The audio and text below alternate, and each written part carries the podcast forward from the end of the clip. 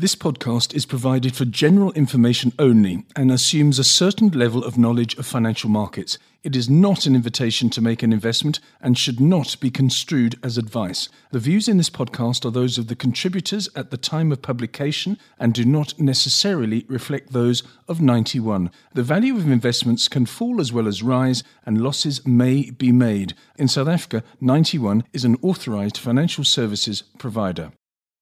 During the height of the realisation of the reality of Brexit, there was a mini panic. Politicians panicked, people panicked, and the pound panicked as market participants sold U K assets. At the time, I spoke to Philip Saunders, who is and was the co-head of Global Multi-Asset Growth at Ninety One in London. And I remember, Philip, that you were bullish of the pound, despite the fact that the pound went sub one twenty against the U S dollar. I think it achieved a low of something like one point one six or one point one seven against the mighty greenback. And here we are, uh, plus one forty. So that was a very good call. Yes, I mean, I think that currencies tend to have a have a habit of being priced pretty inefficiently. They overshoot and undershoot, which provides opportunities because, you know, basically for people with a sort of more contrarian mindset. Uh, I think that, uh, you know, if we go back to the whole sort of Brexit period, you know, prior to that, um, you know, the economy, had been, the whole thing dragged on for, for years.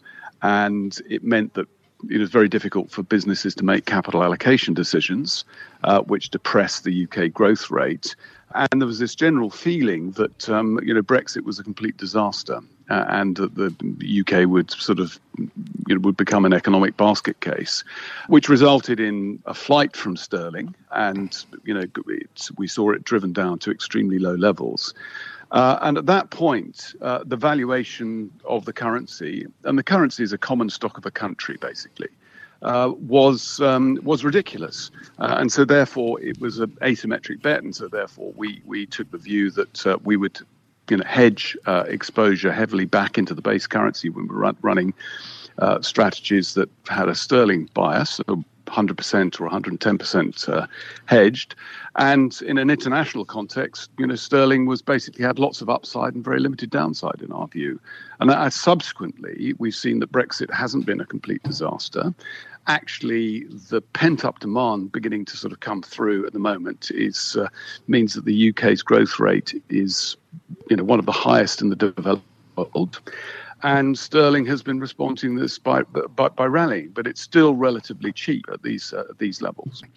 How do you approach it when it comes to the currency? Is the currency just uh, superfluous to your, your core strategy? Or do you say to yourself, well, actually, because we're bullish of the pound, then we should be looking at these asset classes, and these asset classes are being influenced by the weak pound, as it was, as I said in my introduction, sub one twenty, and therefore should we be looking at it? That's a rather convoluted way of asking you how in, in influential is the currency to your strategy in global multi-asset growth?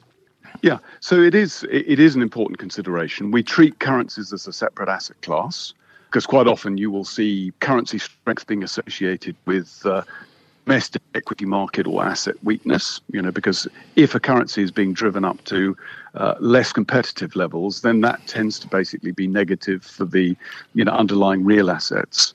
So uh, so we've always tended to um, see currencies as a separate asset class. Um, currencies are difficult. Uh, and so therefore, you know, generally speaking, normally people, when you talk about currencies, you know, impossible to predict, and they think of, you know, high frequency trading, we take a much more strategic approach. And we're only really interested if a currency has become sort of fundamentally misvalued and where the underlying fundamentals are moving in a uh, more positive or more negative Negative, uh, direction. So I think that if, if you look ahead over the next decade or so, uh, returns from the conventional asset classes, you know, look from current valuations, uh, look pretty skinny.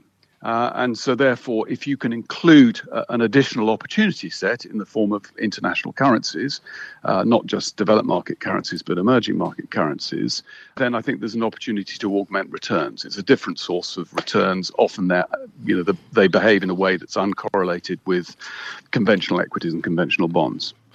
During the height of the Brexit panic, uh, which I referenced again in my introduction, did you see unbelievable opportunities, whether it be in equities, whether it be in gilts, or in the currency itself. You you must have had a little bit of a, I mean, bonanza is a rather glamorous word, but you must have seen opportunities and you must have taken advantage of them, I would have thought. Yes. The key point really is that in episodes of market dislocation, you know, that tends to create attractive entry points for assets that um, that tend to get uh, driven to extremes in either direction. It's interesting that uh, U K equities have been a pretty horrific place to be.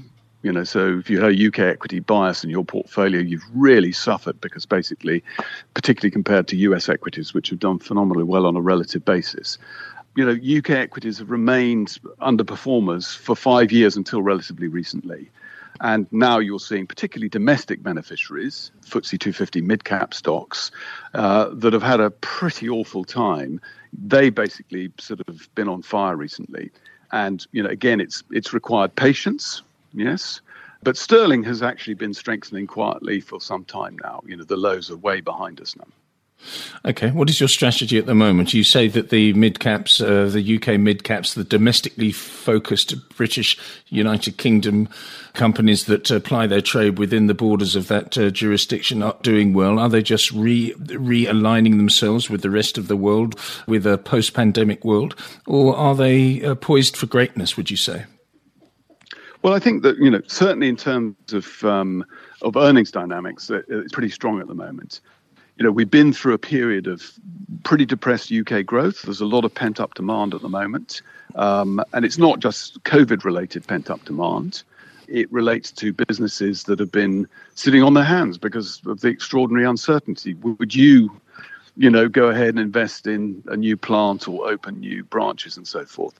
Uh, so um, we think that looking ahead, the U K growth rate is going to gap up on a sustained basis. And of course, that is basically going to be pretty good for the earnings of domestically focused businesses.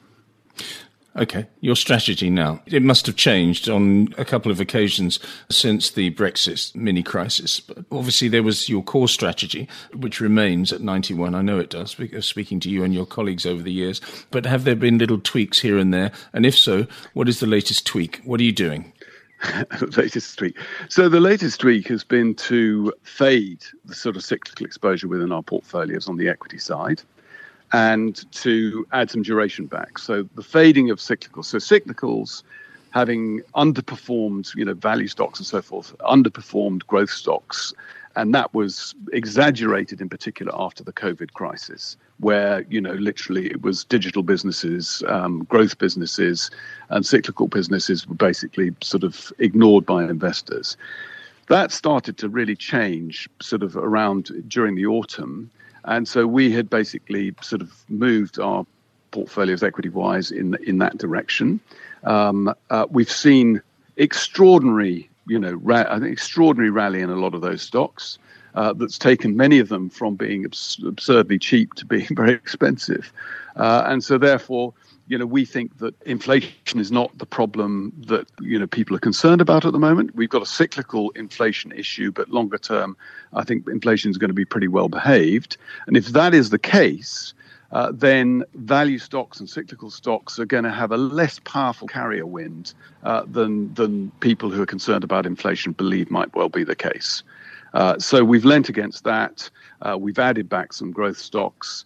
Um, and on the fixed income side, we you know, basically didn't like bonds because valuations were terrible. But we've seen the initial phase of an adjustment.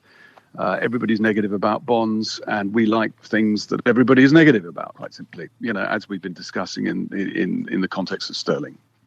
Philip, thank you so much for your insight. Philip Saunders is the co-head of Global Multi-Asset Growth at Ninety One in London.